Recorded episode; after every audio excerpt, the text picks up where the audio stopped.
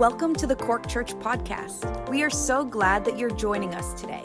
We hope that this message inspires you, builds your faith, and encourages you in the things of the Lord. Enjoy the message.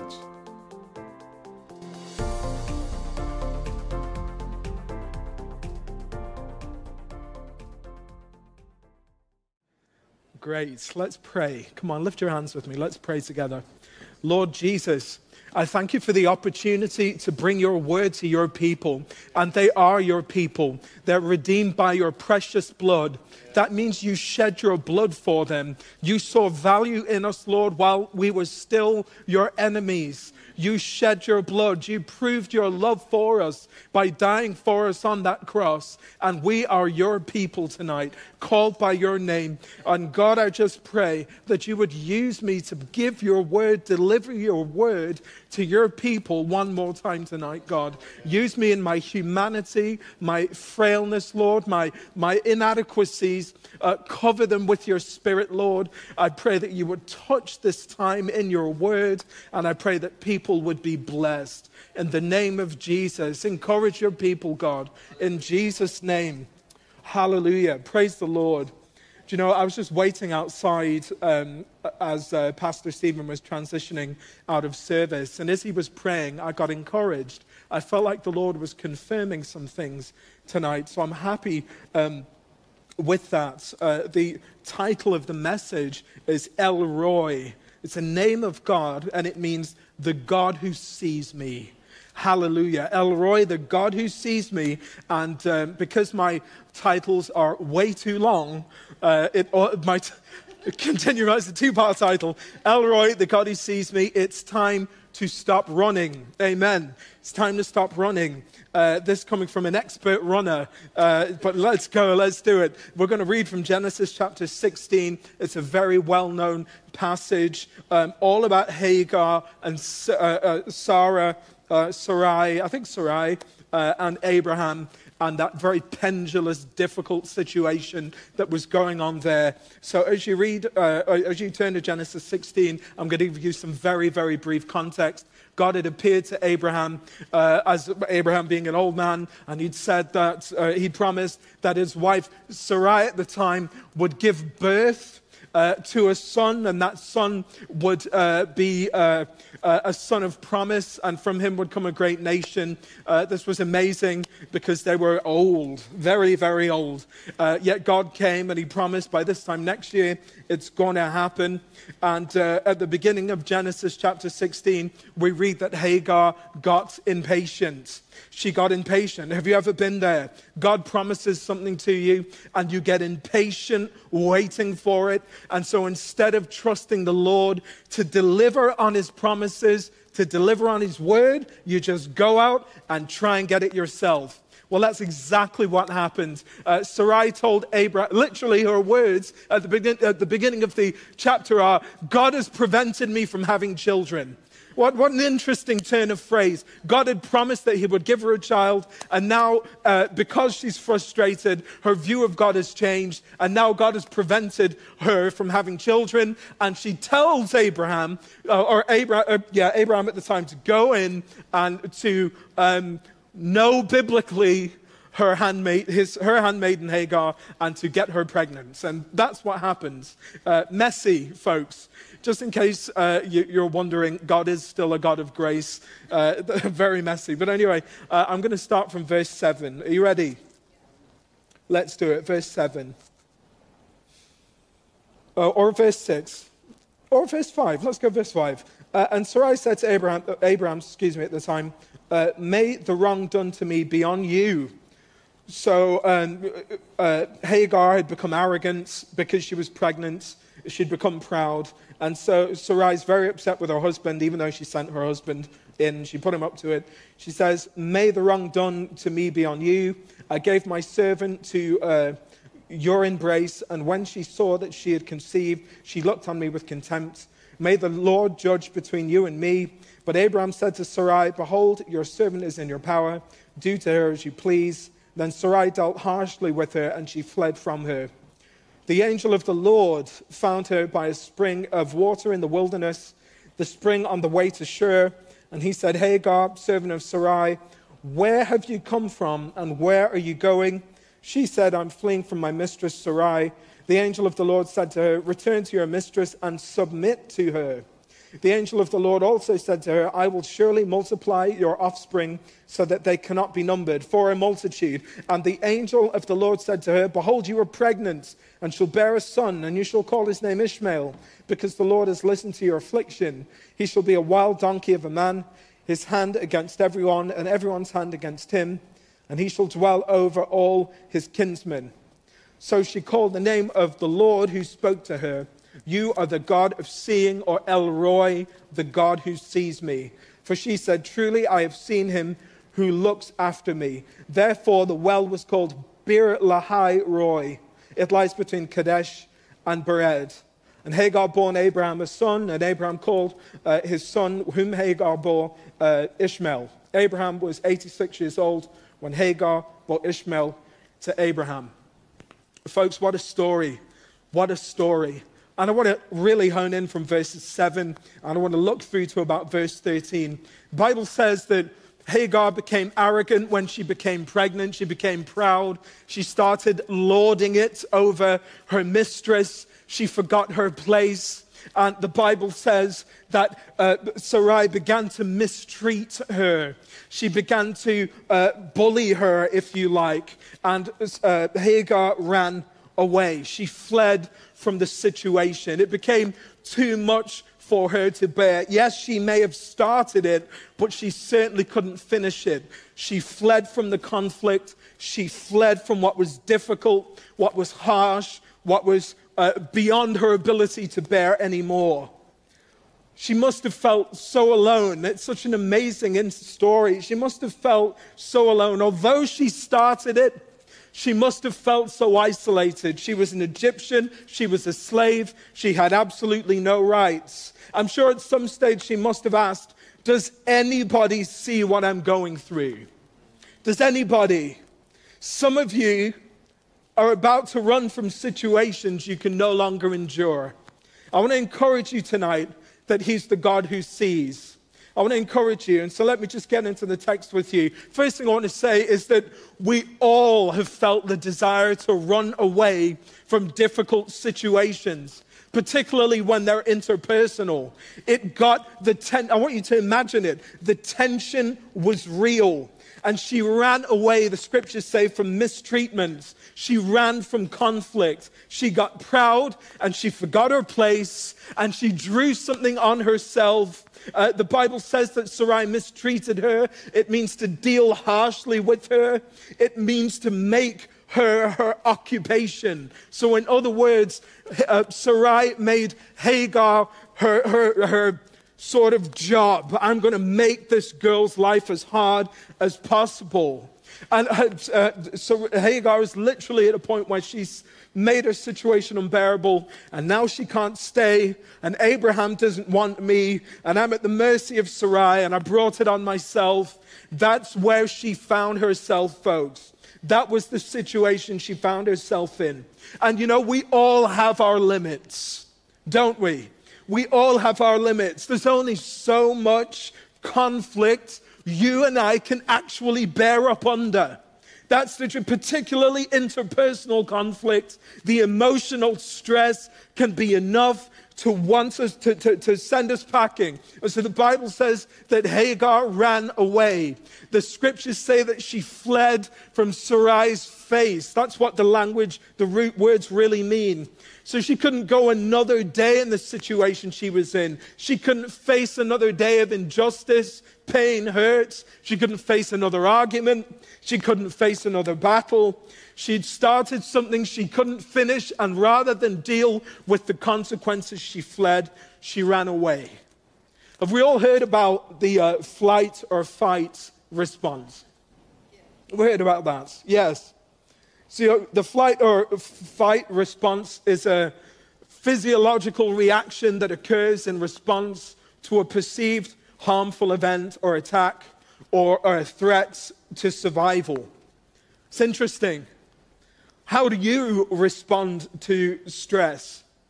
How do you respond to conflict? Do you retreat from? Do you run from conflicts? Are you there tonight? Overwhelmed, out of steam? Is it a job that has you on the run? Is it a marriage that has you in retreat? It is, a, it is, it, is it a position that has you running away? Are you ready to run or already running or withdrawing?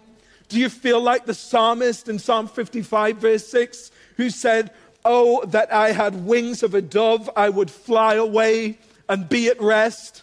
Or are you at the prophet, are you like the prophet Lenny Kravitz, who said, I want to fly away. I just want to fly away. Yeah, yeah, yeah. I want to get away. I want to fly away. Do you, have you ever felt that way? So under the cosh, so feeling like you can't last another day in an untenable situation. The Bible says that Hagar fled for her survival. You know, in 1 Samuel 27 1, David had been running from Saul for a long time. David had been dealing with Saul for a long time. And he said this here in uh, Samuel 27 1. David thought to himself, One of these days I'll be destroyed by the hand of Saul. The best thing I can do is escape to the land of the Philistines. Hagar fled for survival.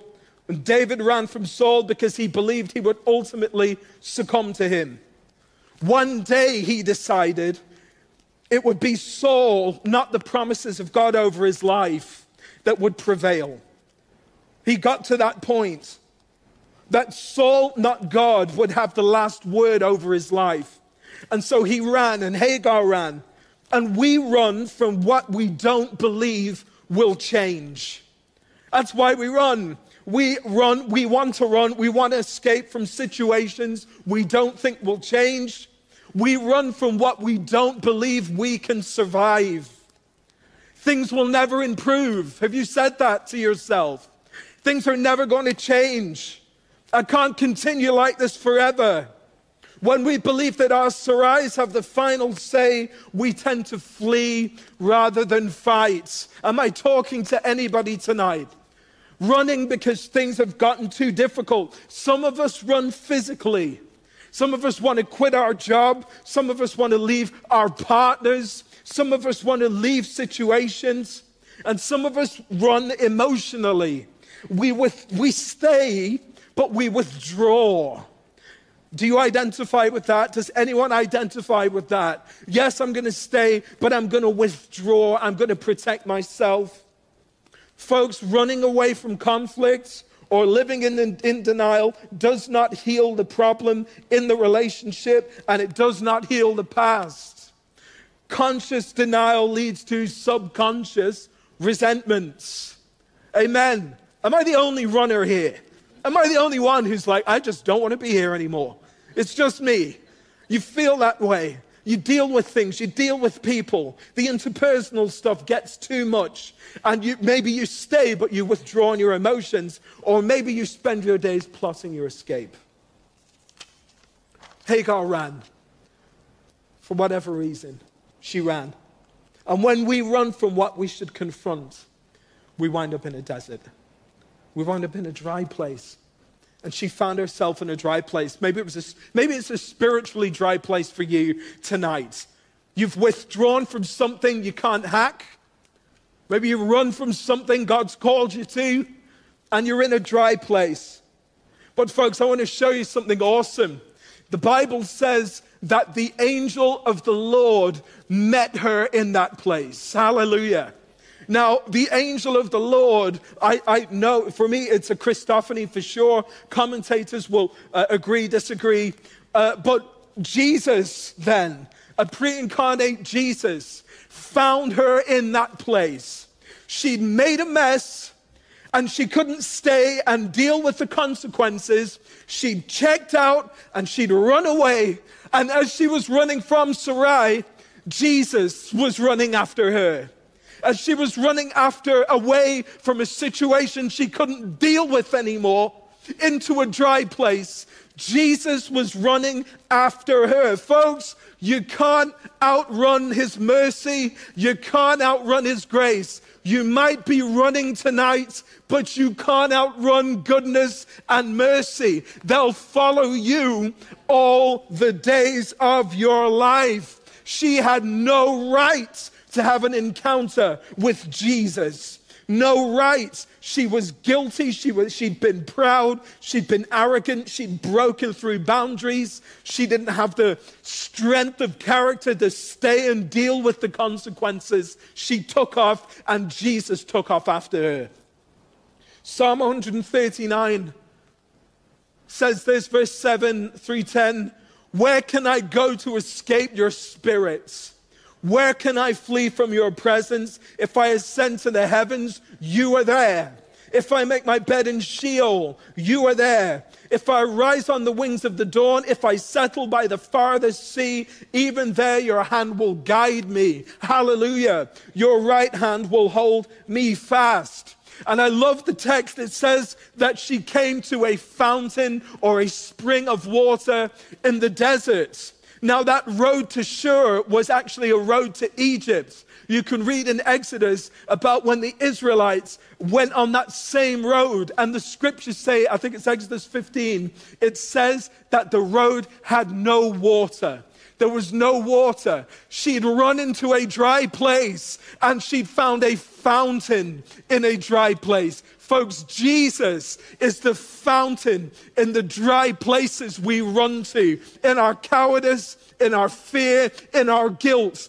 Jesus is the water, the living water that flows towards us. Consider John chapter 5, a cripple, 38 years in the pool of Bethesda, there because of his sin. That's what the scriptures say. And he couldn't go down to the healing waters to be healed. So healing waters made their way to him. Hallelujah. In the chapter previous, that woman at the well, going to the same well to draw water that couldn't satisfy, uh, couldn't satisfy. And all that time, living water, satisfying water, healing water was flowing towards her. Jesus, John 4 4, had to go through Samaria. This is the God that we serve. God has seen our unloveliness, the deep brokenness and rebellion in our hearts, and instead of withdrawing, He pursues us until the very end. One way love tonight, folks, and every night, and tomorrow morning, whatever you face. Hallelujah. Great point, Pat. It's true. Pat, that's so true. Hallelujah. Relentless one way love. I'm, I'm excited. Glad you are as well. Praise the Lord. Hallelujah. Our God, we serve a pursuing God. Our God chases. Never let anything you endure tell you that you're not worth pursuing. Ever. For our God became a man, died, and rose again just to pursue you. You, me, we are worth pursuing. Hallelujah. Why? Why? Why am I worth pursuing? God, why would you chase after me when I run away from messes I make and situations I find myself in that I just feel o- overwhelmed in and I can't handle anymore? Why? Because it's bigger than you. You and I, we have value, we have importance, we've got purpose, but there's more in you than you know. Hagar was pregnant. Hallelujah. She was carrying something. You are carrying something. There's something inside of you. There's a seed. Hallelujah. Inside of you, there's a future. There are promises as yet unfulfilled inside of you. There's calling inside of you. There is, there is blessing and multiplicity inside of you. You might be running, but you're carrying a lot more in you than you think. He's put something inside of you, and God will fulfill every promise. He will chase you to the ends of the earth to fulfill the things He is, he is promised He will fulfill in your life. Do you have an unfulfilled promise in your life? Go ahead, run out the door, see if He doesn't chase you. He'll give you a head start, He'll find you. because there's a call on your life and on my life. It's not my station in life, slave in Hagar's case, or how I've been treated by people. The deposit on the inside of me is what makes me worthy of pursuit. Hallelujah. Hallelujah. If you're overwhelmed tonight, if you're looking to run, God spoke two things to Hagar.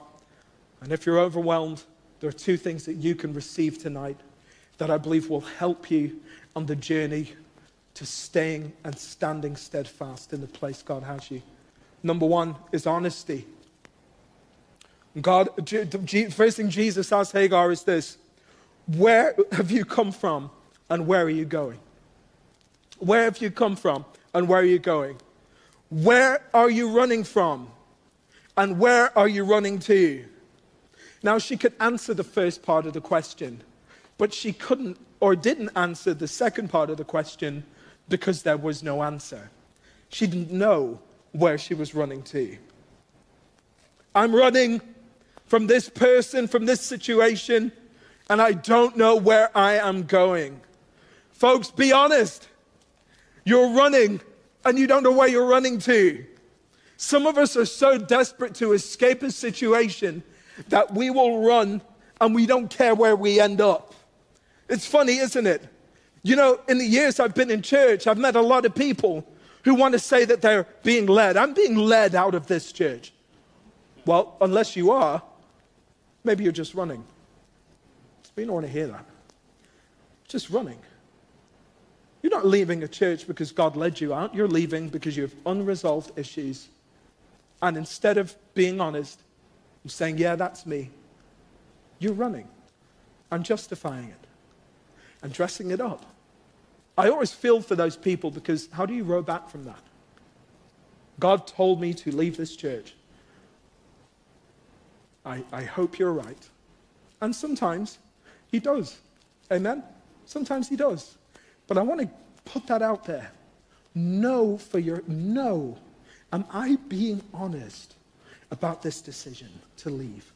I'm just using the example of a church, but am I really, truly being honest about my decision? Am I really, really being honest? Admit, there's power in honesty, folks. Admit that you are running away and you don't know where you're going. That's humbling, folks. Admit you're running from something and you don't know where you're going. Admit that you ran away and you're in a wilderness, a nowhere, a spiritually dry place. Admit it's not easy. It's incredibly humbling. I've got some honest prayers tonight. Lord, I don't have any energy or courage. That's a good prayer. Lord, I don't want to be here anymore. Lord, I just can't face so and so. Lord, I feel like no one sees what I'm going through. Lord, I no longer believe you will save me, so I'm saving myself. I'm running and I don't care where I end up. Lord, I'm running from something I have no power to face anymore, and I have no idea where I am running to. And folks, if you can get honest with God, He will meet you on that ground. Isn't that amazing? He'll meet you there. He meets us on the ground of honesty, humility, never on the ground of denial, never on the ground of our justifications or our blame of others. Folks, own your desire to run. Honesty sets the stage for grace. It draws his power to you. Lord, I just want to go. I don't want to be here anymore. I don't want to do this anymore. I can't have another fight. I can't have another domestic, another dispute. I can't look at my boss's face again. I'm out of here. Isn't it funny how we want to run from the jobs we prayed for? We want to run from the spouse we prayed for. We want to run from the things we asked God to give us. They're in our lives and now we're complaining and we want to run. It's better to just be honest. God, the wife I fasted and prayed for, the wife I lost 20 pounds, went to a gym for, the wife I, I begged you for.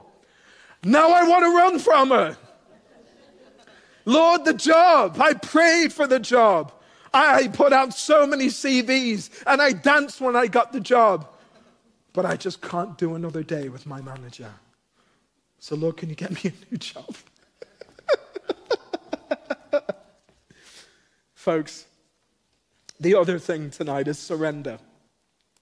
This is hard. This is hard. This is hard. God said, Jesus said to Hagar, I want you to go back. I want you to return to that place. Folks, that's not easy. And I want to qualify what I'm saying here. Some things you ought to leave. When you are at risk, when your children are at risk, when there are legitimate threats, leave. If that's you listening tonight, hit pause and get out of there. Hit pause on this message and get out of there. But for a lot of us, we want to run from something God actually wants us to stay in, and He's put us there for a reason. So God says to, Jesus says to Hagar, go back and submit. Because if you run now, you're going to run forever. I've seen it. Church to church to church to church to church to church to house group. Relationship to relationship to relationship. Job to job. This situation to that situation. I want to tell you tonight it's not about my situation, it's about my surrender. It's not about your situation, it's about your surrender. The key to my situation is the posture of my heart. Isn't that the truth? Isn't that the truth we don't want to hear, but we know already? The situation doesn't have to change. There's a strange comfort in that. We serve a loving God, a wonderful Father. God is well able to change our situations. He loves us, and he doesn't just let his children go anywhere. If Patrick Dobbin doesn't let his children just be in any situation, you can be sure the God of gods, the loving Father who created the universe and spared no expense in saving you, he will not just leave you anywhere without a reason. Sometimes our situations are made untenable because of the posture of our heart. Yes, the boss, yes, this, and yes, that. But our hearts are the one thing we can affect or change or control. We can choose to have a different attitude. We can choose a different heart posture. Jesus gave Hagar two truths that allowed her or released her to have that sort of heart posture. The first was this. In verse 10, he said, I'm going to make you fruitful. I'm going to do something. I'm going to give you, or let me read it so I don't paraphrase. He said, I will surely multiply your offspring so that they cannot be numbered for a multitude. So what does he say? He says, I'm going to make you fruitful. In other words, he's saying, I control your future, not that situation you're in. Sarai doesn't control your future. I control your future. Sarai doesn't have the final say on your life, your future, the trajectory of your life. I do. I have said you'll be fruitful, and I can do it in it with a Sarai in your life. I can make a table in the presence of your enemies. I can provide for you in the presence of your enemies. You don't need to remove yourself from that place. It may be a hostile place, but I can provide for you and make you fruitful there. I am the God of your future. I have authored your life and your destiny. It is my plan, it is my purpose that will prevail, not that person, not that situations. The next thing he says is this, and this is powerful. And we're getting to the crux of what I want to say tonight. Verse 11, he says, I've listened to your affliction, or I've seen your affliction. He, contro- he knows, he, he controls my future, and he knows my pain. That's powerful. You can go back you can submit because I control your future and I know your pain. I know the pain. I know what you've gone through. I know. It's the scriptures say literally, it says this He's heard your misery. I've heard your misery. That means that you're not alone. So I don't need to be afraid for my future and I don't need to feel abandoned. God took, Jesus took both of those things from Sarai by saying that to her. He took them and he would take them from you also. You don't need to fear for your future and you don't need to feel abandoned. Hallelujah. This is where I want to go tonight, and it's good news. She came into a revelation. Sarai came into a revelation, excuse me, Hagar came into a revelation. El Roi, he's the God who sees me. He sees me. He knows my misery. He's seen my affliction. I'm not abandoned and I was never alone. I have seen, she says, the one who sees me, the one who looks after me. That's what some translations say. Psalm 33 says, uh, verse 18 says this Surely the eyes of the Lord are on those who fear him. Hallelujah. That's you and me tonight. On those whose hope is in his loving devotion. Hallelujah. We serve one who has seen it all. He's seen every abuse, he's seen every trauma, he's seen every hurt, he's seen every act of mistreatment, he's seen every injustice. He is El Roi, the God who sympathizes, who sees and sympathizes. Folks, that is an amazing reality tonight. God sees and has seen. You know, I've got two kids now, which means two baby monitors. Two. I got to carry them around with me all the time. I barely have, I wish I had another arm just so I could carry my phone. You know, so I've got these two baby monitors all the time. And I'm looking at them. My wife, Laura, she's looking into those baby monitors always. A lot of the times, my children are asleep while I'm looking into the baby monitor. Psalm 121, verse 1 says that the one, he who watches over Israel, neither slumbers nor sleeps. And so I sort of identify a little bit with that verse as a father. I loved the verse before I was a father. I love it more now that I am a father. My children don't know that I watch them sleeping. It's creepy how much I watch my children sleeping. I watch them. I watch over them. I watch to see the temperature in their room. If it's too cold, I turn on the thermostat. If it's too warm, I make sure the, the, the Jackson's door, George's door is open so that there can be a draft. They don't know it, but their father watches them. He looks, he sees so much more than they know. Wonderful. Psalm 56 says this. I love it. It says, verse 8, You've kept count of my tossings. How many nights have you tossed to and fro in a situation you feel overwhelmed in? How many nights have you tossed from one side to the other? You can't sleep. You can get no peace of mind. You're out of strength.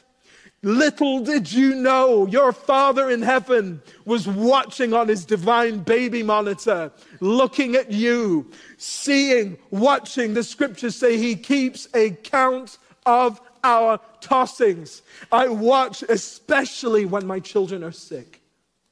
When my children are sick, I watch them rolling around. I watch Jackson rolling from one side of bed to the other side of bed. Psalm 56 says that He's bottled our tears. El Roi, listen to me. El Roi, He saw. He saw when they mistreated you. He saw all the times you cried. He saw when they judged your heart. He saw when you went to chemo or radiotherapy. He, he heard the prayers from your knees in the toilet as you puked into a toilet bowl. He saw when they judged you and misjudged your heart. He saw when they plucked your wings and then judged you because you couldn't fly. He saw the nights where you sat in bed and wondered how you would ever get through it. He saw the space between you and your spouse where there used to be love and every effort you took to try and bridge the gap unsuccessfully. He saw when you lay on a couch for 20 months waiting for God to bring you back to America, back from America. He saw when you had no job and you didn't know how you'd pay for your children's school books or uniforms. He saw when your children didn't ring or call and you stayed up at night wondering where they were. El Roi, he saw it all. God sees me. I am not alone in my suffering. I'm not alone in my situation. I'm not alone. I'm not alone. My God sees me. Hallelujah tonight. Hallelujah. Every heartbreak, every tear, everything. El Roi, I saw it all. And I'm watching you because you're the apple of my eye. Psalm 17 8. Keep me as the apple of your eye. Hide me in the shadow of your wings. Hallelujah. You're the apple of his eye tonight. You're his prized possession. Zechariah 2 8 says this For thus says the Lord of hosts, after his glory sent me to the nations who plundered you. For he who touches you touches the apple of his eye. Wonderful, you're the apple of his eye. And anyone who touches you touches the apple of his eye. The New Living Translation says, Anyone who harms you harms my most precious possession. This is God tonight speaking to his people. Hallelujah. This is him. It's called The Eyes on the Sparrow. Me and Laura try and sing it in the car, and I never get the notes right. If she was here, she'd be laughing. Why should I feel discouraged? Why should the shadows come? Why should my heart be lonely and long for heaven and home when Jesus is my portion? My constant friend is He. His eye is on the sparrow, and I know He watches me. Hallelujah. I sing because I'm happy. I sing because I'm free. For His eye is on the sparrow and I know he watches me. Let not your heart be troubled. His tender word I hear, and resting on his goodness, I lose my doubts and fears, though by the path he leadeth, but one step I may see. His eyes on the sparrow, and I know he watches me. Whenever I'm tempted, whatever clouds arise, when songs give place to sighing, when hope within me dies, I draw closer to him for care, he sets me free. His eye is on the sparrow, and I know he watches me. Hallelujah. Hallelujah. El Roi. And it was a name that she named God. It came out of experience. It wasn't a name he came to her with. He didn't reveal himself as El Roi. She called him El Roi. It was born out of experience. Isaiah says in Isaiah 54, 45, verse 3, he says, I'll give you the treasures in darkness, the hoards in the secret places. I believe that those treasures in the dark, they're the names that we give God when He shows Himself faithful to us in those dark moments. Those hoards in the secret places, they're the things about God that we learn through experience, through pain, through trial. El Roi was a name that Hagar found, discovered in the darkness, in the trial. It's one thing to know that He's a healer, it's another to know He's your healer. Hallelujah. It's one thing to know He's a provider, it's another to know that He's my provider. It's, it's the names that come from experience, the names that come from, from, from walking through dark times and places with him. El Roi, I want to end tonight by, by looking, you know, how, how do I see the God who sees me? I know he sees me, but how do I see the God who sees me? Job had a similar experience. Job 23, it says this, verse 8 But if I go to the east, he is not there. If I go to the west, I do not find him. Have you been there? Have you been there? Lord, I'm trying to sense your presence. I feel like my prayers are hitting off the wall. I'm reading the word, I'm getting nothing from it. The situation is bearing down on me, God. Where are you? When he's at work in the north, I do not see him. When he turns to the south, I catch no glimpse of him. Job is looking any direction he can to see that God is still in his situation. But look at verse 10.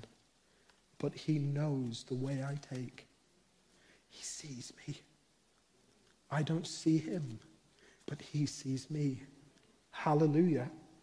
And when he has tested me, I will come forth as gold.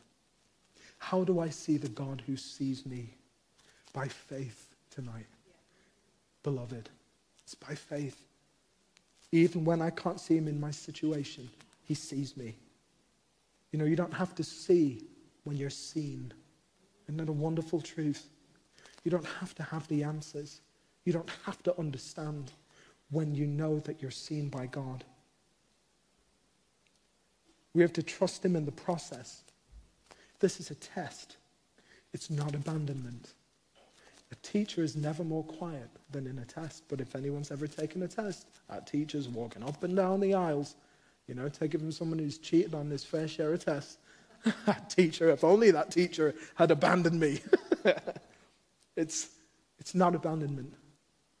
Might feel that way, but it's not. El Roi. We have to trust him in the outcome. I'll come forth as gold. He is refining me. I will come through this process as gold. Charles Spurgeon said, The refiner is never very far from the mouth of the furnace when his gold is in the fire. Never far. Zechariah, verse 13, last scripture. This third I will put into the fire. I will refine them like silver and test them like gold. They will call on my name and I will answer them. And I will say, They are my people. And they will say, The Lord is God. That's the gold. That at the end of this, you will have intimacy with the Lord. That God has you here in this place, not because He's abandoned you, but for the sake of intimacy with Him to conclude if God sees me, I can put up with almost anything.